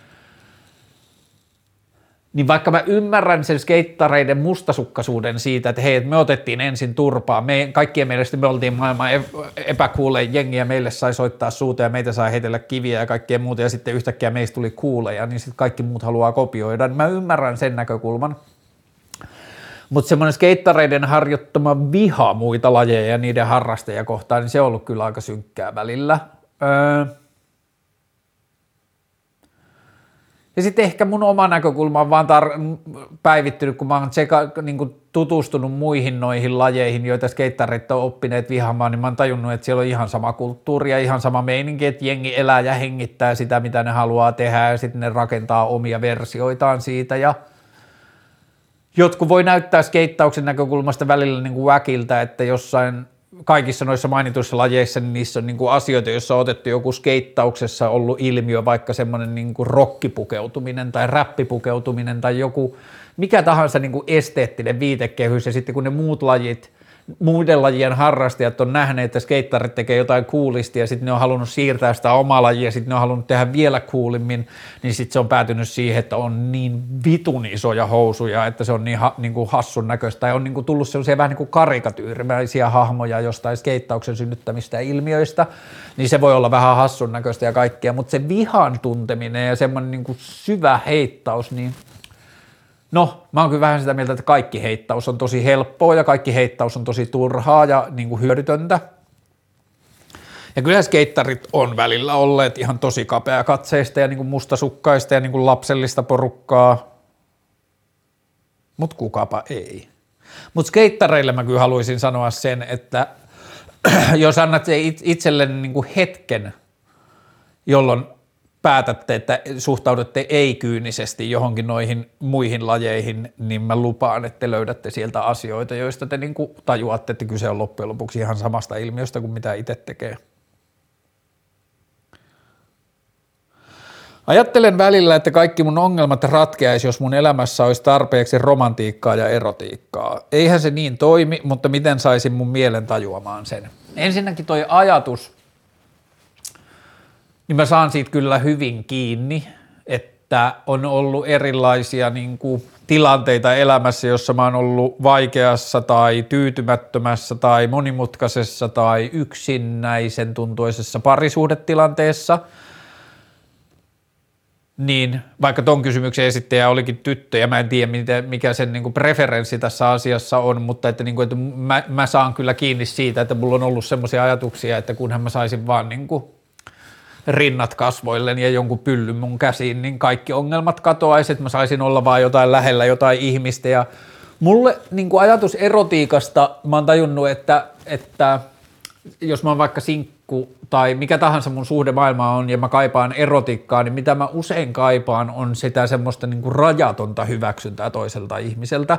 Että seksuaalisuus ja yhdessä koettu seksuaalisuus ja erotiikka ja niin kuin semmoinen seksuaalisuuden maailma, niin sehän on semmoinen niin kuin tietyllä tavalla sen tausta-ajatus on täydellinen toisen ihmisen hyväksyminen, että mä annan sun niin kuin tehdä mulle periaatteessa melkein mitä vaan, ja sä annat mun tehdä, niin kuin että sä olet kiinnostunut siitä niin kuin minusta ja mun sun lähellä olemisesta ja mun kosketuksesta ja kaikesta sellaisesta, että tosi monesti se, ja mä ajattelen, että esimerkiksi nuorten poikien joku pornoaddiktio tai, tai nuorten ihmisten joku niin kuin obsessoitunut suhtautuminen erotiikkaan tai seksuaalisuuteen tai jotain muuta tai joku deittailu, koukku tai joku Tinder-addiktio tai jotain muuta, niin loppujen lopuksi niissä on tosi usein kyse semmoisesta niin kuin rajattoman hyväksynnän hakemisesta, ja jos ei siihen ole itse henkisesti valmis, niin se ei luultavasti toteudu koskaan, ihan sama kuinka paljon sitä seksiä ja erotiikkaa elämäänsä hakisi. Niin mä, mitä ne sanat oli, mitä tässä kysyjä käytti, ne oli romantiikka ja erotiikka niin joo, mä saan kyllä siitä ajatuksesta kiinni ja olen ollut siellä paikassa usein, jossa mä olen ajatellut samalla lailla, että romantiikka tai erotiikka tässä tilanteessa tai romantiikan ja erotiikan yhdistelmä tässä tilanteessa ratkaisisi kaikki mun ongelmat, tekisi elämästäni niin kuin riittävää ja täydellistä. Ja kuten itsekin kysyjä tuossa huomioi, että niin, asiahan ei todella ole näin, mutta että miten saisi mielen tajuamaan sen Jälleen kerran tämä on mun mielestä semmoinen asia, että se ensimmäinen asia, mitä pitää mun mielestä sisäistää, on se, että A, sitä ei tarvitse ratkaista nyt, miten mä annan itselleni lupan kokea sen asian ilman kritiikkiä ja niin kuin semmoista jotain itsesyyllistämistä ja häpeää, ja miten mä rakennan terveellisen suhteen siihen asiaan.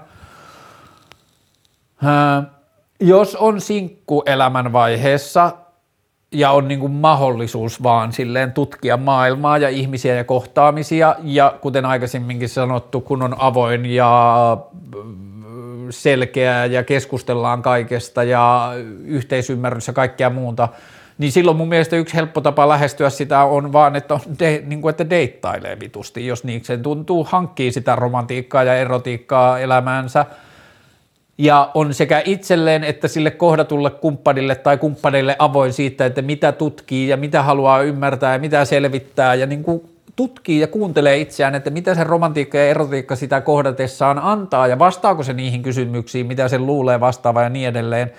Ja niin kuin tutkii ja on utelias sitä asiaa kohtaan niin ehkä sieltä kautta voi niin kuin ymmärtää ja löytää työkaluja sen erottamiseen, että A, ei se ratkaisekaan niitä ongelmia, mitä mä luulin, että se ratkaisee, että edelleen se ajatus niistä tisseistä naamalla tai mikä tahansa se erottinen ajatus onkaan, tuntuu niin kuin ihanalta ja ravitsevalta ja niin kuin tervet, niin kuin siis semmoiselta kutsuvalta, mutta että mun on hyvä muistaa, että se ei silti ratkaise niitä ongelmia tai niitä kysymyksiä, mitä mä luulin sen ratkaiseman jälleen kerran eilisiltana, kun mä makasin niin kuin, ja jotenkin kaipasin maailmaa.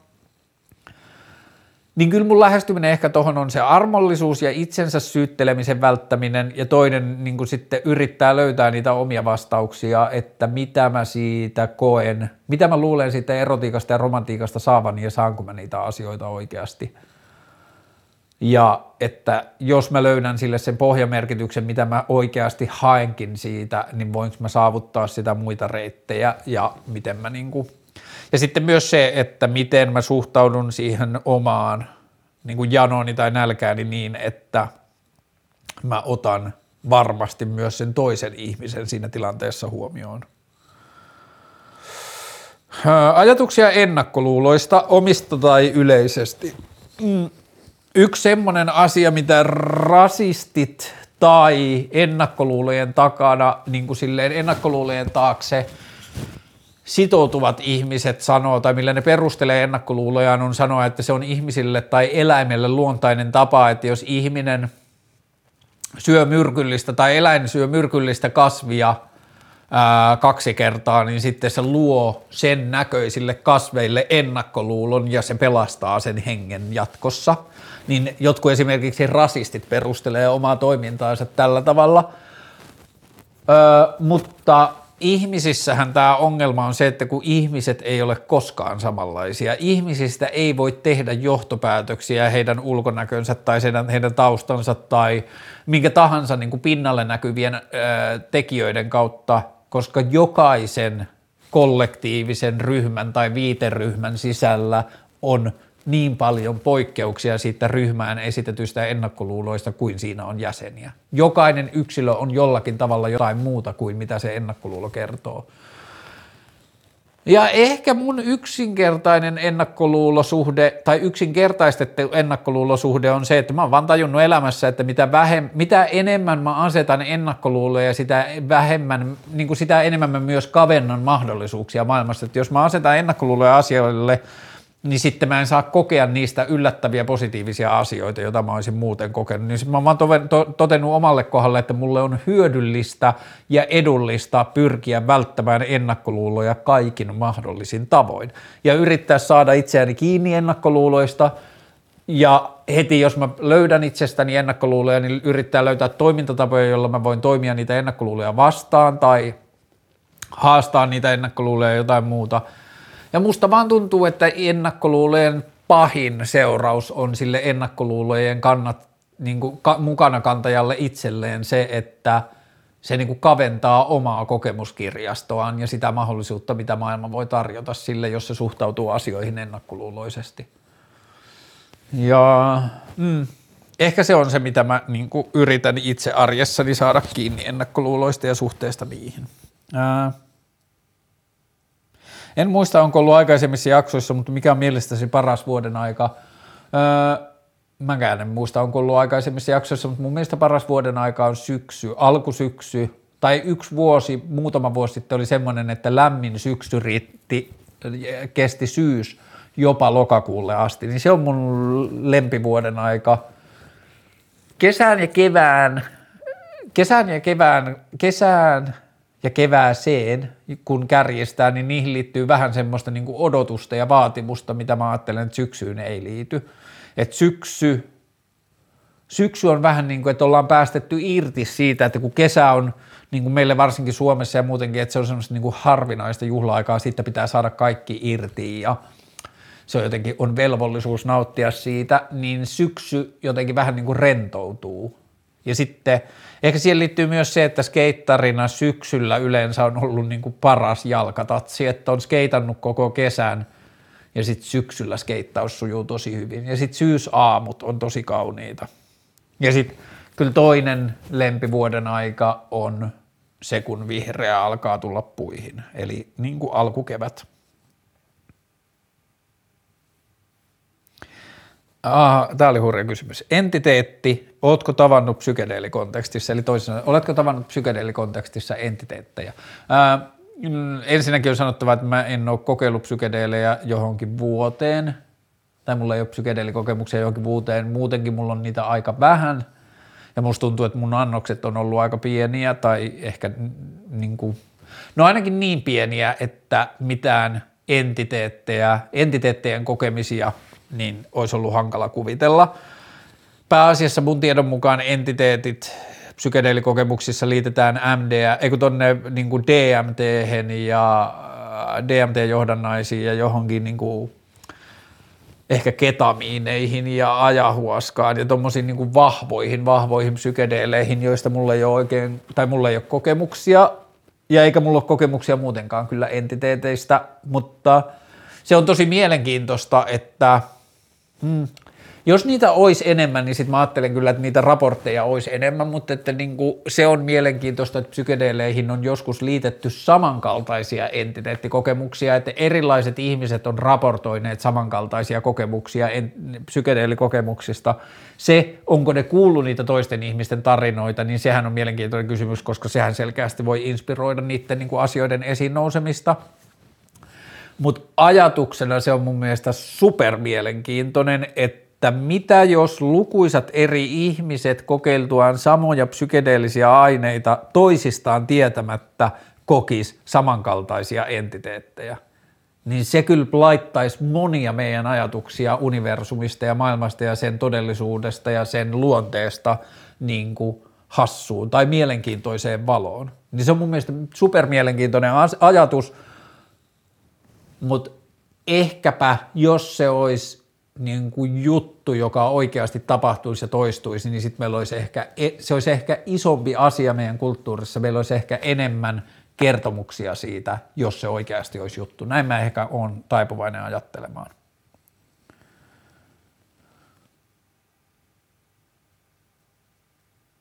Skeittauksesta TV-ohjelma kautta Ylellä esiintyminen niin tässä on niin kuin ehkä ilmeisesti kaksi eri kysymystä. Toinen on se, että mitä mieltä mä olisin, jos olisi keittauksesta TV-ohjelma, ja sitten mä en tiedä, ymmärränkö mä oikein, mutta että tämä kysymys on ehkä mulle, että mitä mieltä mä olisin Ylellä esiintymisestä.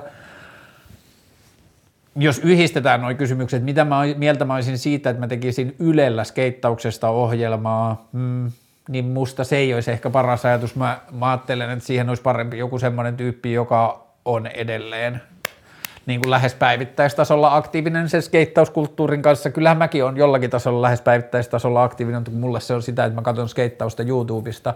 Mä en ole siellä spoteilla, mä en ole istumassa siellä kurveilla ja jauhamassa sitä paskaa ja mä en ole niin kuin jauhamassa paskaa tässä yhteydessä suurella rakkaudella. Ei ole paljon parempia asioita kuin istua kurveilla ja puhua siitä, että miten Javier Nunezin Switch Nose Grindi Flushin Meadowssa, niin miten siisti se sen fake flippi on sen jälkeen. Niin kun mä sanon, että puhua paskaa, istua kurpeilla ja puhua paskaa, niin siinä ei ole minkäänlaista niin negatiivista konnotaatiota sitä asiaa kohtaan. Niin jos Ylellä olisi keittiohjelma, niin kyllä mä mieluummin näkisin, että siinä olisi joku junnu tai joku, joka viettää paljon edelleen aikaa sen skeittauksen sisällä sen sijaan, että siinä olisi minä. Niin, joo. Mutta Ylellä esiintyminen laajemmin, tai no ensin skeittauksesta ohjelma, mm, Mä en ole ihan varma, mä en tiedä, mutta musta tuntuu, että onkohan skeittaus tällä hetkellä tarpeeksi kiinnostava ja tarpeeksi merkittävä ilmiö, että sillä olisi oma TV-ohjelma. En tiedä, pitäisikö se olla laajemmin jotain nuorisokulttuureita ja asioita, joihin ihmiset, niin nuoret laittavat kaiken energiansa omaehtoisesti.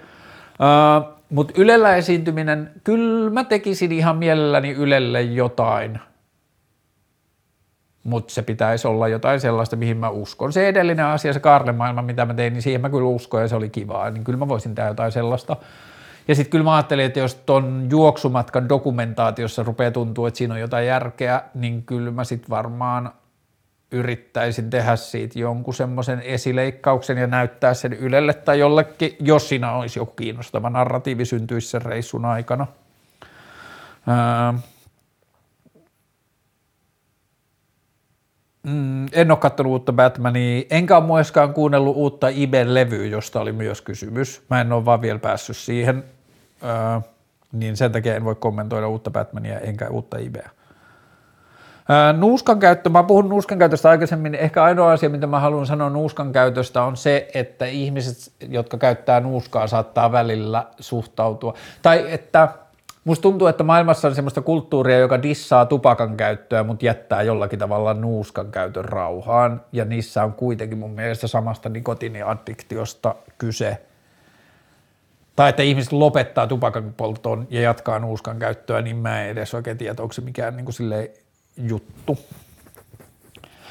Missä kaikki muut ovat, eli Fermin paradoksi? Miksi meillä ei ole havaintoa muista sivilisaatioista? Fermin paradoksi siis lyhykäisyydessä on sellainen, että meidän universumissa on niin vitusti planeettoja ja linnunratoja ja niin kuin galaksia galaksin perään, että jos maa, niin kuin elämä on pystynyt syntymään kerran, niin sitten vaan tilastotieteellisesti on välttämätöntä, että se on syntynyt muitakin kertoja – Öö, ehkä mun vastaus Fermin paradoksiin tai siihen, miksi me ei olla nähty muita sivilisaatioita, on se, että on semmoinen vanha ajatus siitä, että jos sanoo, että avaruudessa ei ole elämää, on nyky välineillä tai nykytutkimusdatalla suunnilleen sama asia kuin ottaisi lasin vettä merestä ja sanoisi, että meressä ei ole elämää, niin me ollaan tutkittu vaan avaruutta niin vähän ja avaruus on niin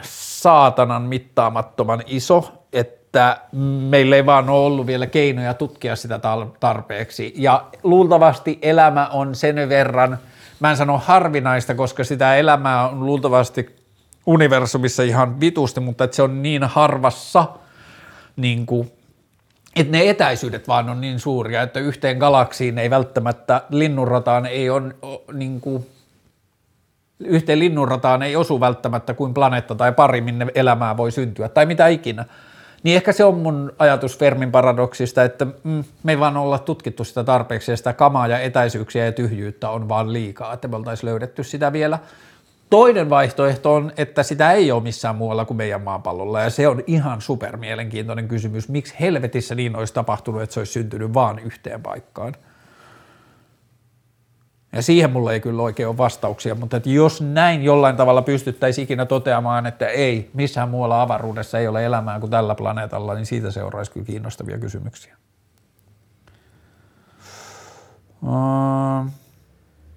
Mitä piirteitä ihailet eniten ihmisissä? Varmaan mä palautan tämän vähän siihen sankarikysymykseen. Kyllä mä ihailen ihmisiä, jotka uskaltaa tehdä jotain, mitä niiltä ei oleteta. Uh mitäs muuta mä ihailen? Mm, oli se sitten taiteen tekemistä tai mitä tahansa, niin kyllä mä ihailen pääasiassa vaan sitä, että synnytetään jotain uutta ja ravistellaan olemassa olevaa.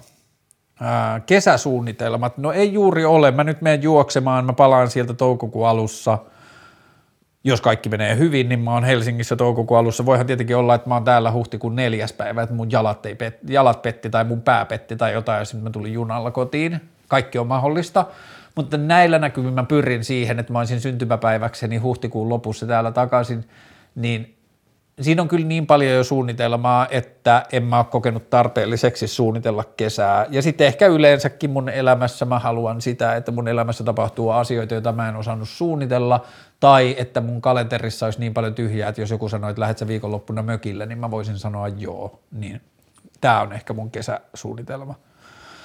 Saako sua tulla halamaan juoksuprojektin aikana? Saa tulla halamaan vielä enemmän on ehkä tervetullut tulla juoksemaan mukaan. Ja erityisen tervetullut tulla juoksemaan mukaan, jos ei ole juossut hirveästi elämässä. Mä haluaisin kannustaa ihmisiä, että jos jostakin tuntuu hauskalta ajatukselta, että haa, että mä oon katsonut keskusteluohjelmaa ja se keskusteluohjelman tyyppi on juoksemassa tästä ohi, niin mäpä menen juoksemaan sen kanssa, niin musta on siistiä, jos se ajatus saisi ihmiset yllättämään itsensä ja juoksemaan esimerkiksi pidemmän lenkin kuin mitä ne on juossut vuosiin. Mutta joo, ehdottomasti saa tulla halamaan ja niin, niin tota, tervehtimään tievarteen ja se onnistuu niin, että liittyy siihen WhatsApp-ryhmään ja seuraa sitten sieltä sitä live-lokaatiota. Ja voi tuoda eväsleivän käärittynä folioon tai niin kuin, keittoa niin kuin iltapalan tai mitä tahansa, se voi osallistua ja auttaa niin kuin haluan. Kaikki sellainen on tervetullutta, mutta mm, joo, mä haluan kohdata ihmisiä sen matkan varrella, niin kaikki sellainen on kyllä tervetullutta. Voiko eksän lapsuuden kaverin kanssa mennä dateille? Voi. Ää, ainoa mitä mä sanon, että ei kannata salata mitään keltään. Ja niin kuin, riippuen siitä, että kuinka tuore tämä ex-ajatus on, että onko tämä eksä, joka on ollut joskus sun nyksä, vai onko tämä eksä, joka on ollut vastikaan, vastikään sun nyksä, niin sitten tämä ei mun mielestä vaikuta siihen moraliteettiin, että voiko eksä lapsuuden kaveria tavata, mutta se vaikuttaa siihen, että miten ja millä tavalla ja milloin siitä olisi hyvä puhua. Ja mm, ehkä kaikissa tuollaisissa asioissa on tärkeää vaan yrittää pitää huolta siitä, että ihmisillä ei tulisi sellainen, kenelläkään ei tulisi sellainen tunne, että on niin kuin salattu jotain. Ei ole välttämättä, en mä ajattele, että on ehkä niin kuin tilivelvollisuutta eksälle, ottaa yhteyttä, että hei, minä teen nyt näin, mutta että, niin kuin, että kuitenkin jotenkin saisi säilytettyä sellaisen hengen, että ei salata tai tarkoituksella jätetä ihmisiä minkään ulkopuolelle niin, että siitä voi tulla niin kuin satuttaneeksi. Öö, sitten viimeinen kysymys, ehkä tämä on ajankuva, että melkein jokaisessa kysymyksessä, jokaisessa jaksossa viime viikkoina on kysytty Natosta ja sitten mä oon antanut niin kuin varmaan hyvin samankaltaisen ympäripyöreän vastauksen joka kerta, mutta ehkä tässä on joku järki, että mä yritän vastata tähän joka kerta, kun se tulee uudelleen, niin sitten mä voin itse tai katsoja voi nähdä jonkinlaisen kehityksen siinä vastauksessa. Mitäs mieltä mä oon Natosta nyt tänään? Mä en tiedä sanoinko mä tämän viime jaksossa, mutta joku kysyi multa, että mitä sun mielestä sodan uhan edessä pitäisi tehdä. Ja sitten mä sanoin, että jos mä olisin presidentti, niin mä tekisin luultavasti niin, että mä liittyisin NATOon ja sitten mä keräisin Suomen kansalaisia ja NATO-maiden kansalaisia halukkaita, niin mä keräisin niitä Suomen rajoille asettomina seisomaan. Toisin sanoen, mä menisin itse seisomaan asettomana rajalle signaalina siitä, että mä en halua sotaa, ja jos sä haluat tulla tähän maahan, niin sun pitää tappaa aseeton ihminen. Ja sitten toisekseen mä oisin liittynyt NATOon sillä viestillä, että niin, että sen jälkeen kun sä oot tappanut aseettoman ihmisen ja tullut tähän maahan, sä oot todella tehnyt sen päätöksen, että sä haluat käyttää väkivaltaa tullaksesi toiseen, toiseen maahan – tilanteessa, jossa se toinen maa yrittää suhtautua siihen pasifistisesti, niin sitten, että tämä maa sattuu liitty, kuulumaan vielä sotilasliittoon, että sen jälkeen kun sä oot ylittänyt sen rajan ja käyttänyt sitä väkivaltaa, niin sen jälkeen sulla on vastassa jotain paljon suurempaa, niin kuin sotateollisesti paljon pelottavampaa ja suurempaa ja voimakkaampaa. Niin tämä on ollut mun joku semmoinen niin utopistinen ideaali siitä, että miten mä suhtautuisin sotaan, jos mulla olisi päätösvalta – mutta kysymys Natosta ei varsinaisesti ole toi kysymys, koska NATO-kysymys on erillinen, mutta mm, ehkä mä alan taas nyt nähdä jotain semmoista ajatusta, että Naton liittymisessä voisi, varsinkin jos Ruotsi liittyisi samalla ja ehkä – en mä tiedä. Niin NATOhan on päättänyt, tai NATOn sääntöihin kuuluu, että sota, sodassa osapuolena oleva valtio ei voi liittyä siihen, eli tällä hetkellä Ukraina ei voisi liittyä NATOon, vaikka haluaisi. Mutta ehkä mä vähän, mua jossain määrin, en mä tiedä onko kiehtoa, vähän tyhmä sana, kun puhutaan sotateollisuudesta ja sotaan liittyvistä asioista, mutta että ehkä että mä jossain määrin kiehtoo se ajatus siitä, että mitä jos Suomi ja Ruotsi – ja mm, mahdollisimman moni muukin NATO, mm, tai niin kuin ei NATOon kuuluva eurooppalainen maa liittyisi NATOon ja sitten se NATOn viesti ulospäin on se, että hei, että me nyt ei todella haluta sotaa. Että me nyt liitytään NATOon siksi, että sinulle vihollinen, tässä tapauksessa Venäjä tai Putin, että sinulle se sotaan nousemisen päätös olisi entistä kohtalokkaampi ja pelottavampi että me olemme rauhan asialla, me olemme puolustusliitto.